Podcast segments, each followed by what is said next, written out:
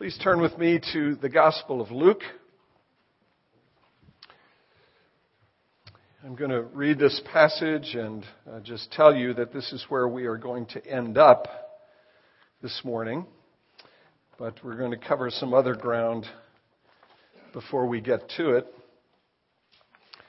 I want to read for you Luke 20, beginning at verse 45 and then through the first four verses of chapter 21.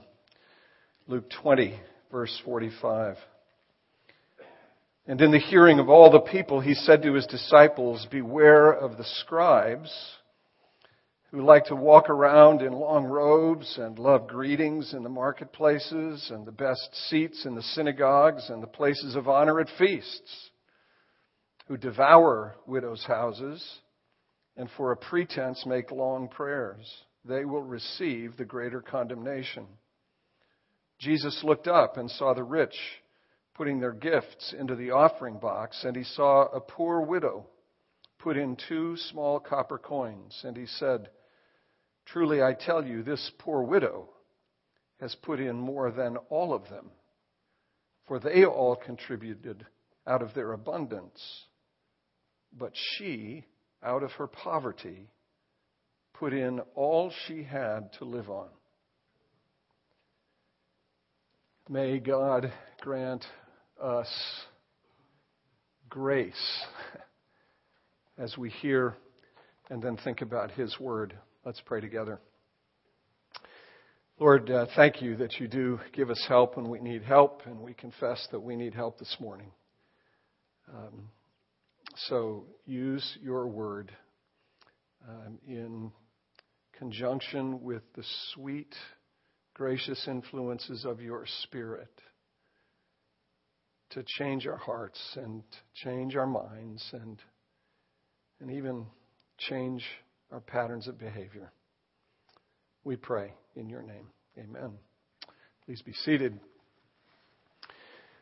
This uh, is the fourth message that um, I am preaching in this series on financial stewardship, and um, I want to say again, and this really is kind of the last one, so I guess I've lied again. Somebody thought I said it was going to be three, and then I said it was going to be five, and it's actually just going to kind of be four.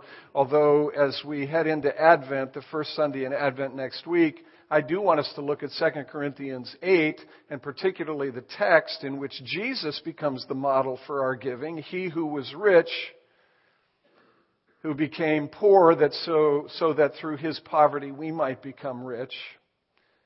I don't know, four and a half, whatever.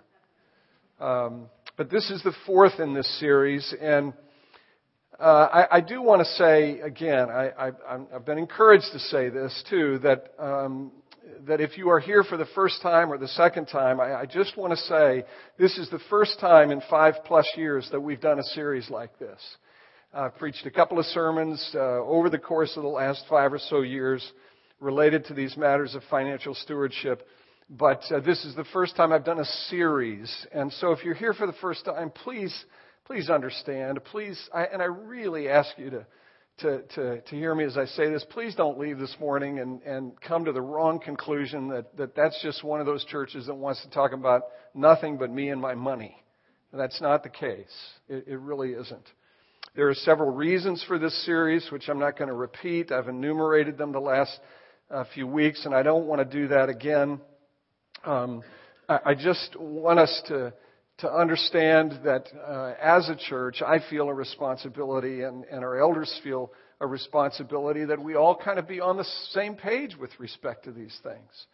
Uh, and, and the big reason, honestly, that I want for us to consider these things uh, as a single element in what we refer to as the whole counsel of God, for which I have a responsibility, um, but the single biggest reason that I want for us to be thinking about these things is because I want to see the influence of the gospel enlarged and extended here among us, but through us out into the world.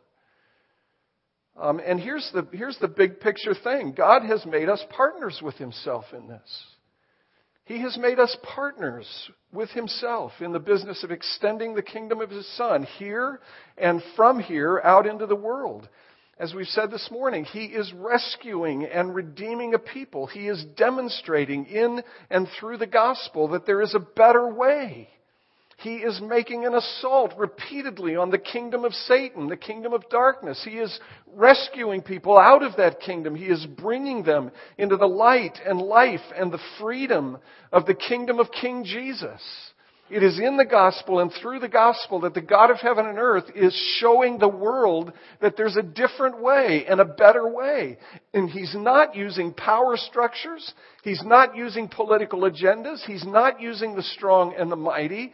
He is not using the rich and the famous.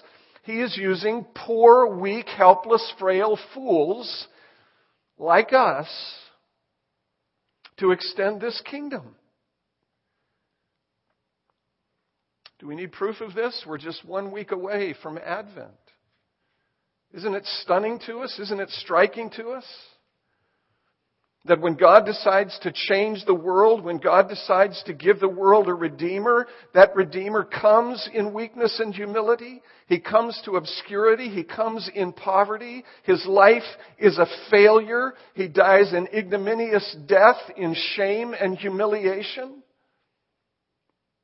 He's a pauper dependent upon the, the graciousness of others. He doesn't associate with the rich and famous, the powerful and the influential. He associates with the weak. He doesn't go to Jerusalem. He doesn't go to Rome. He doesn't go to power centers. He goes to an obscure place like Vero Beach, Florida. Nazareth. People said of Nazareth, can anything good come from Nazareth? But it is in and through this Redeemer whom God gives to the world in weakness and shame and humility. It is in and through this Redeemer that God shatters the power of evil and He crushes the head of the evil one. And he purchases forgiveness and redemption for his people. And we, along with tens of millions of our brothers and sisters in the world right now, are being gathered up into and have become heralds of this story. And I just want a bigger piece of it. I'm sorry. I'm covetous.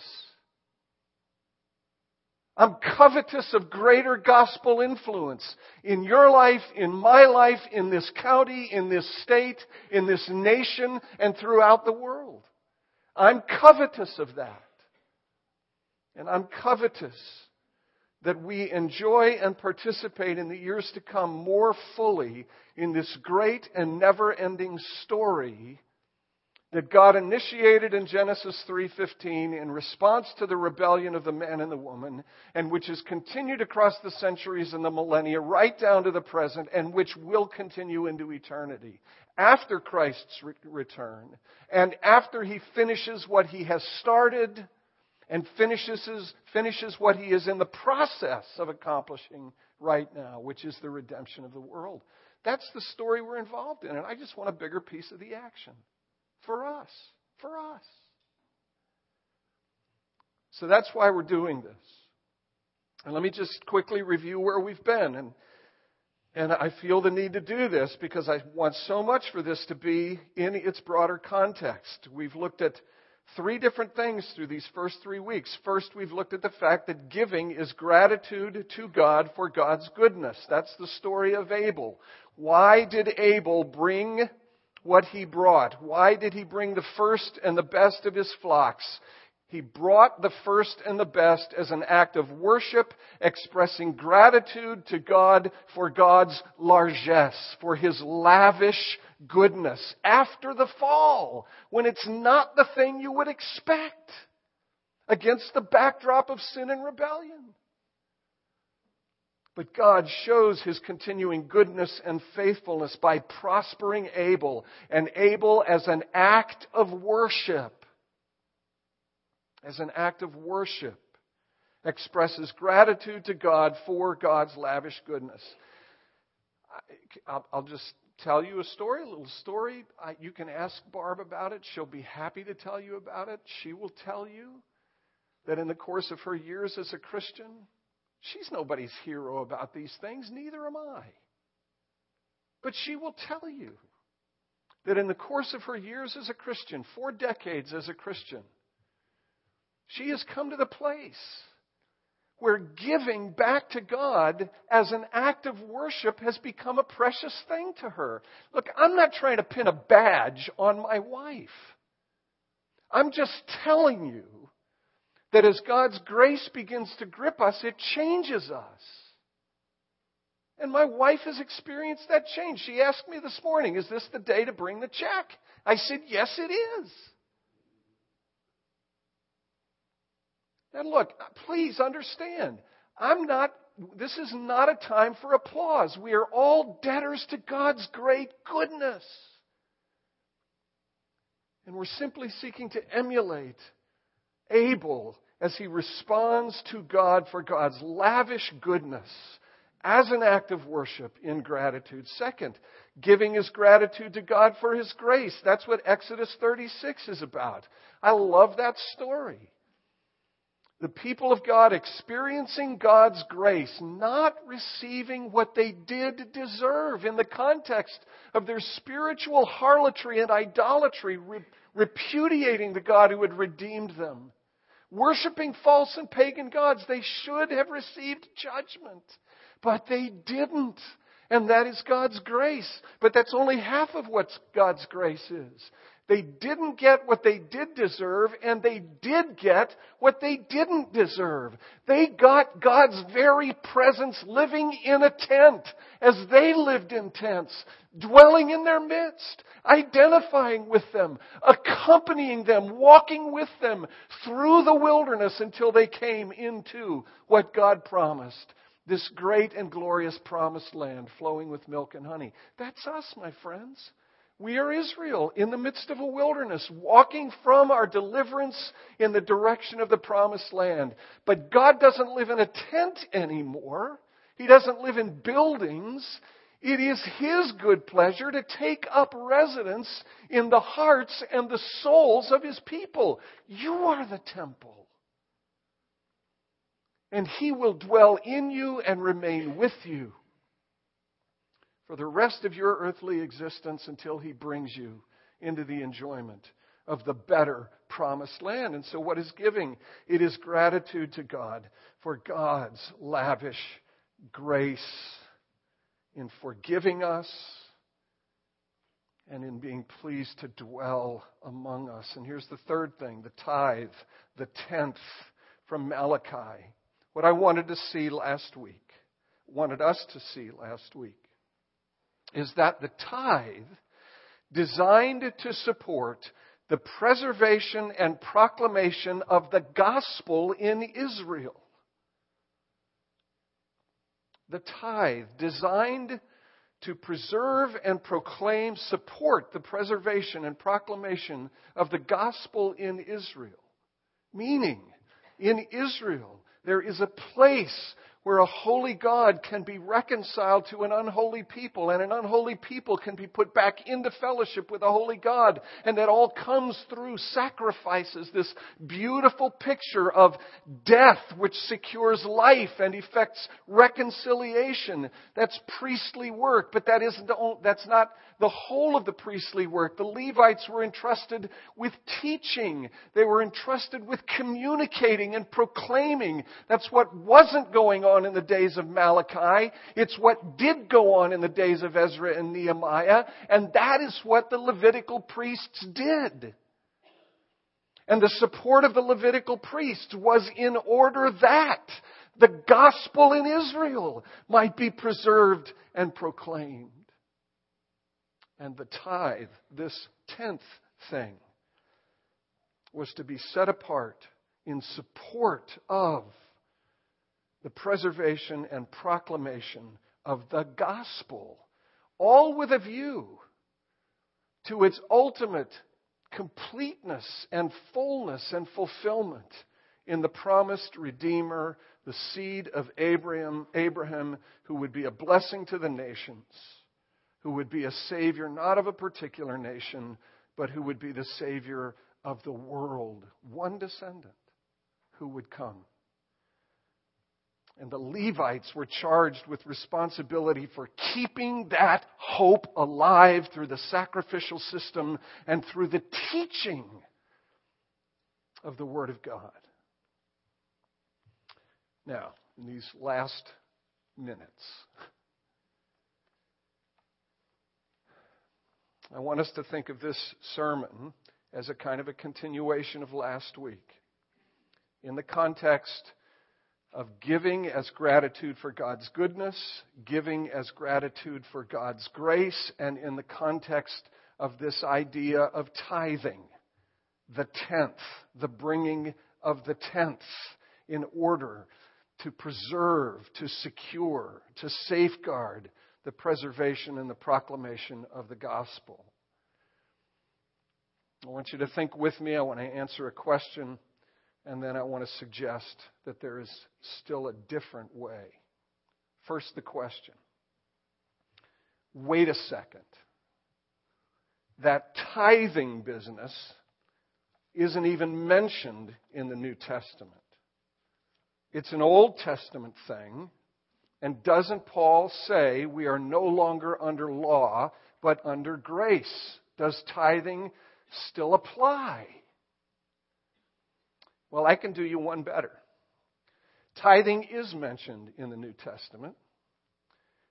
And as nearly as I can tell, in my counting of the references that there are to tithing in the New Testament, and there are either two or three specific references Wherever tithing is mentioned, it is in connection either explicitly or implicitly with denunciations. Matthew 23 23. Jesus condemns the Pharisees who tithe mint and dill and cumin and neglect the weightier matters of the law. Tithing in the context of ruthless denunciations. And then by implication, Luke 18:12, it is the self-righteous Pharisee who prides himself in giving tithes of all that he has. By implication, self-righteousness. And tithing as an evidence of self-righteousness is denounced by Jesus. So, see, I can do you one better. It is mentioned, but wherever it's mentioned, it's denounced. Well, let's be clear about some things as we think about this matter of tithing. And as we think about this question of whether we are under law or under grace. Let's be clear about what we're talking about with respect to the tithe. A tithe is a tenth. It's a tenth of your grain. It's a tenth of your flocks. It's a tenth of your apples. It's a tenth of whatever. whatever. If you have sheep and your sheep produce ten lambs, one of them is given to God. If you're a, if you're a grain farmer and you have ten bushels of grain, one bushel is given to God. That's the tithe, 10%. Here's the second thing. All of Israel was to tithe, and that tithe was given to the Levites so that they could do the work that we've talked about. The reference is Numbers 18, verses 21 to 24. Numbers 18, 21 to 24. Third thing, the Levites were to tithe as well. They were to tithe the tithe. They were to tithe what they received. And their tithe was to be used specifically to support the specific groups of priests whose responsibility it was to fulfill their roles as ministering priests in the temple. And if you want the reference for that, it's Numbers 18, 25 to 31. So everybody was doing it. Everybody was doing it. The shepherds, the farmers, the priests, everyone was involved in this. Here's the fourth thing that wasn't all. There was yet another tithe. And the references are Deuteronomy 12, 8 through 19, and Deuteronomy 14, 22 to 27. And those passages describe a tithe, yet another tithe, and that tithe is set aside for a feast. A feast that is to be conducted in a specific place, and that place was Jerusalem. And everybody was to come to Jerusalem. Provision was made not only for those who could tithe, but provision was made for the Levites, and provision was made for male and female slaves for the entire household, so that everybody could come together and celebrate a feast in Jerusalem in gratitude to God. And you've got to read these passages because what God admonishes these people to do with this tithe is enjoy themselves with food, with beverage, with praising and singing for a week. That's a party. That's a party. But that's not all. If you read Deuteronomy 14, 28 to 29, it describes yet another tithe to be collected, collected every three years. And that tithe is collected specifically for the widow, the orphan, the alien, and even the non-Jew in the land, the sojourner. Yet another tithe collected every three years. And the particular beneficiaries of that tribe tithe are the needy. But even that isn't the end. That isn't the end. You read Deuteronomy 24, verses 19 to 22, and this is a passage I do want to read. This is the passage I alluded to last week,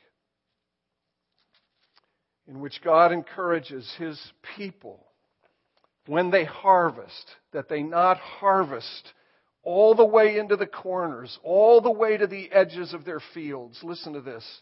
Deuteronomy 24, 19 and following. When you reap your harvest in your field and forget a sheaf in the field, you shall not go back to get it. Leave it there. It shall be for the sojourner, the fatherless, and the widow, that the Lord your God may bless you in all the work of your hands. When you beat your olive trees, you shall not go over them again. It shall be for the sojourner, the fatherless, and the widow. When you gather the grapes of your vineyard, you shall not strip it afterward. It shall be for the sojourner, the fatherless, and the widow. And then verse 22 you shall remember that you were a slave in the land of Egypt. Therefore, I command you to do this. One of the things I've been trying to say through this whole series is that this business of giving, whether it's Genesis 4, Exodus 36, Malachi 3, this business of giving is always deeply embedded, rooted in an acknowledgement of the grace of God. Why does God tell his people not not to harvest into the very corners, right up to the very edges. Why does he tell them when you're trucking all the stuff back to the barns and something falls off the cart, don't pick it up, leave it there. Leave it there for the fatherless, leave it there for the sojourner, leave it for the widow, leave it for the poor. Don't go through your olive trees twice, just once. Leave it there. Why? Here's why. Remember, you were a slave you experienced lavish grace. Be an evidence of what you have experienced to those around you. Be an evidence that in this kingdom we do things differently.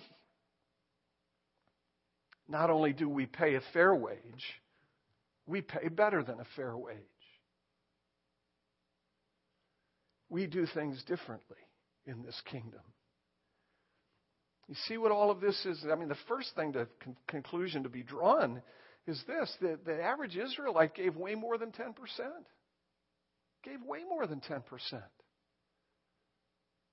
To care for the gospel, to party, and to care for widows and orphans and aliens and strangers, the poor, those who are disadvantaged and on the margins, and who are aliens in their midst.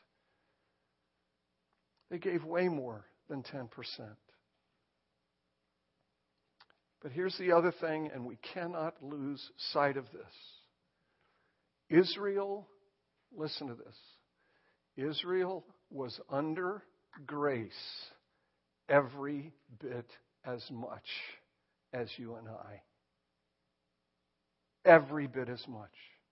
Remember, you were a slave in Egypt, and I redeemed and deliver you delivered you and brought you out of your hard bondage and brought you to myself at Mount Sinai, Exodus 19, and married you, wed you to myself, and promised you then that I would bless you and prosper you, preserve you and protect you, and you have experienced it.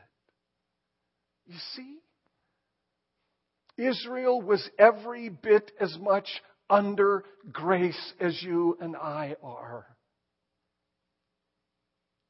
Israel experienced the lavish love of God as you and I have. In prophetic form, in seed form, to be sure. Not experiencing that lavish grace and that lavish goodness to the extent that we have, but experience it they did. And their giving was always to be mimicking God, who is lavish and liberal. Israel was under grace. They were the beneficiaries of grace. When Paul says in Romans 6:14, and this isn't all that there is to be said about this. There is so much more. But when Paul says in Romans 6:14 as well as other places, you are not under law but under grace, here is what he means. He means you are no longer under law's bondage. You are no longer under the law's judgments. The law is no longer a threat to you. The partnership between sin and law that leads to condemnation is dead. You are no longer a prisoner to these things. You are free. You say, haven't things changed? Haven't things changed since the other side of the cross? Absolutely, they've changed. Absolutely, they've changed. There's no longer a temple because the perfect temple has come. Right? Jesus said, Destroy this temple, and in three days I'll raise it up. He is the temple. Peter says, We are the living stones being built into that temple. A permanent habitation for Almighty God. Have things changed? You bet they've changed. There's no longer sacrifice in that temple because the perfect sacrifice has come, Jesus. The imperfect, the shadow, the thing that points to a fulfillment is no longer needed when the perfection comes. There's no longer a particular group of people who are priests because the perfect priest has come. What is interesting is that Jesus, the perfect priest who has come, has made all of us, male, female, young, and old, he has made all of us to be priests to our God in fulfillment of God's declared intention in Exodus 19. You will be to me a kingdom of priests. Fact, so much has changed. So much has changed that while Israel was under grace and we are under grace, so much has changed, my friends, that our gladness should be even greater than the gladness of the Israelites. Because the fullness has come. So, what about tithing? Well, let me say two things. Let me paint a picture for you. Let me paint a picture for you. Imagine, this is the first of the two. Imagine that you are a Gentile living in Corinth. And you hear that this Paul character is there and that he's in the local synagogue. Now, you're a Gentile. You know that it's, it's the case that Gentiles do make their way to the synagogue probably lots of reasons for why they make their way to the synagogue. But in the synagogue, you will find Gentiles in Corinth in 51, 52, 53 AD. And so you make your way to the synagogue because you want to hear this Paul who does go to synagogues to preach the gospel. It's only when he gets kicked out of the synagogue that he rents a hall someplace to preach the gospel there. He goes to synagogues and, and you, a Gentile, you want to hear what this guy has to say. So you go here and preach. And what he says captivates you. You've got enough little nuggets that have come to you from Jewish connections and friends that you may have, and this kind of thing happened. I'm not making this up. This kind of thing happened. You get enough little nuggets of truth that you're captured by what the apostle Paul says about the promise of a redeemer and the fact that this redeemer has come. And when this redeemer comes he sets people free from sin and death and bondage. And you begin to respond. And you go the next week and you hear him again. And by the third week you're embracing this and you're thinking I want to know what is the truth about this Jesus the Messiah. In fact you find yourself being drawn into this thing and actually making a commitment to Christ. That, that, that happened. And then you hear that the gospel needs support. I'm not making this up, okay? It's easy to imagine this. You hear that the gospel needs support. And so you go talk to a Jewish friend who has also embraced Jesus as the Messiah. And, and and you ask your Jewish friend, how do we, how, what do you do? How do we do this? How do we support the gospel? And your Jewish friend says, well, you know, the only thing I know to do is to go to the Bible and ask the Bible the question, what do we do to support the gospel? And in our tradition, woven into the fabric of our tradition, is this business of the tithe. See, those 39 books are the only Bible that you have in 48, 49, or 50 AD. The other New Testament documents, they're not there yet. The only Bible you have is the Old Testament. And you go to the Bible because the Bible is the Word of God, and in the Bible is contained the wisdom of God. And so this Jewish friend of yours says, Well, you know, I don't know. You got any goats? You got any corn? You got any? No, I don't have anything. I've got a little business over here.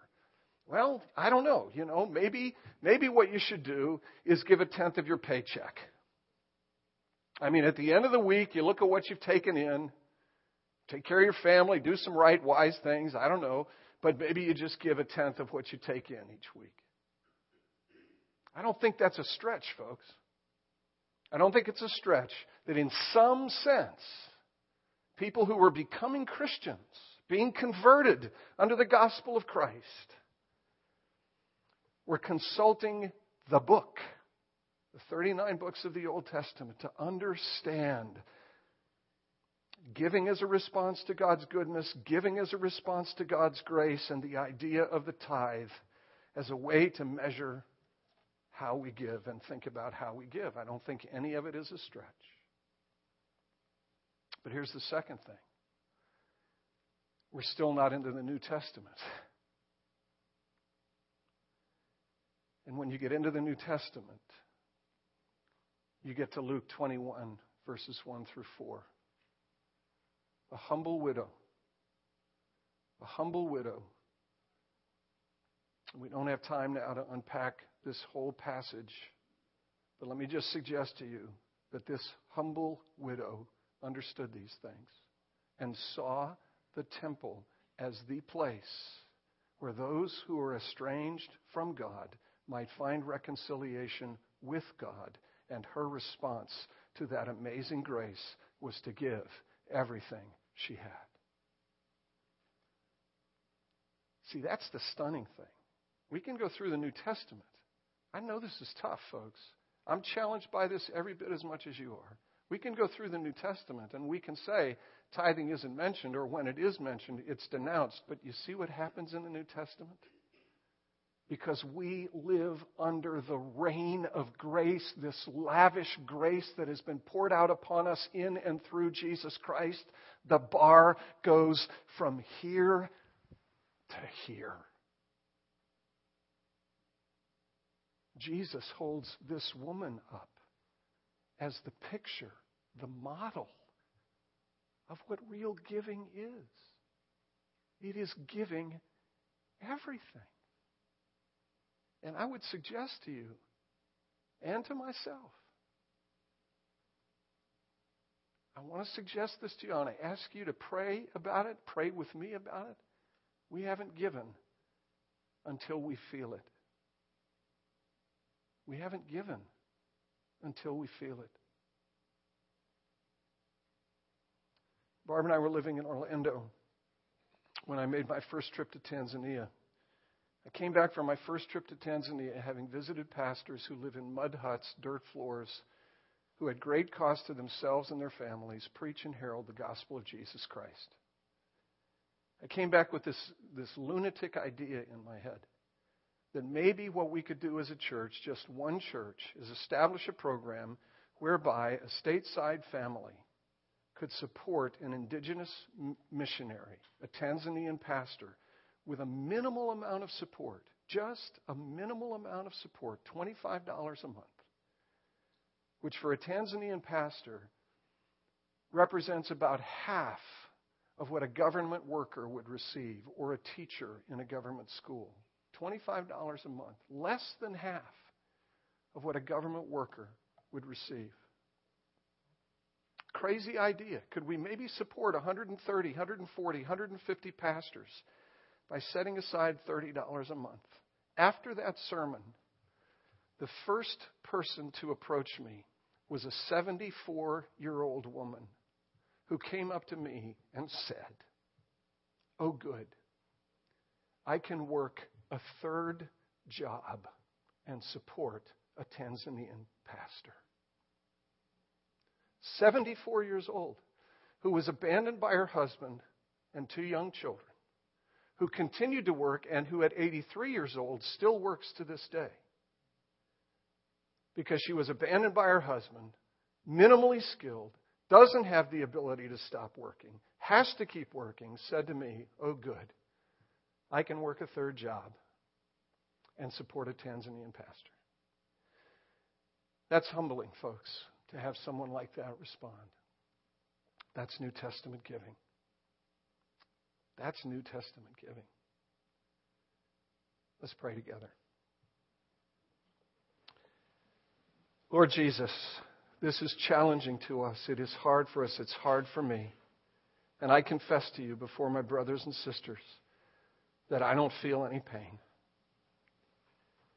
I, I pray, O oh Lord, as we, as we live under the reality of this greater grace, greater even than that experienced by the Israelites, as we live under the influence and are the beneficiaries of this lavish grace, looking to you, Lord Jesus, who though rich, for our sakes became poor, so that through your poverty we might become wildly rich. Would you work in our hearts? Would you help me? Would you help us? So that we, in some respect, at some level, might be as lavish in response to this gospel as you are lavish in giving it to us. In Jesus' name. Amen.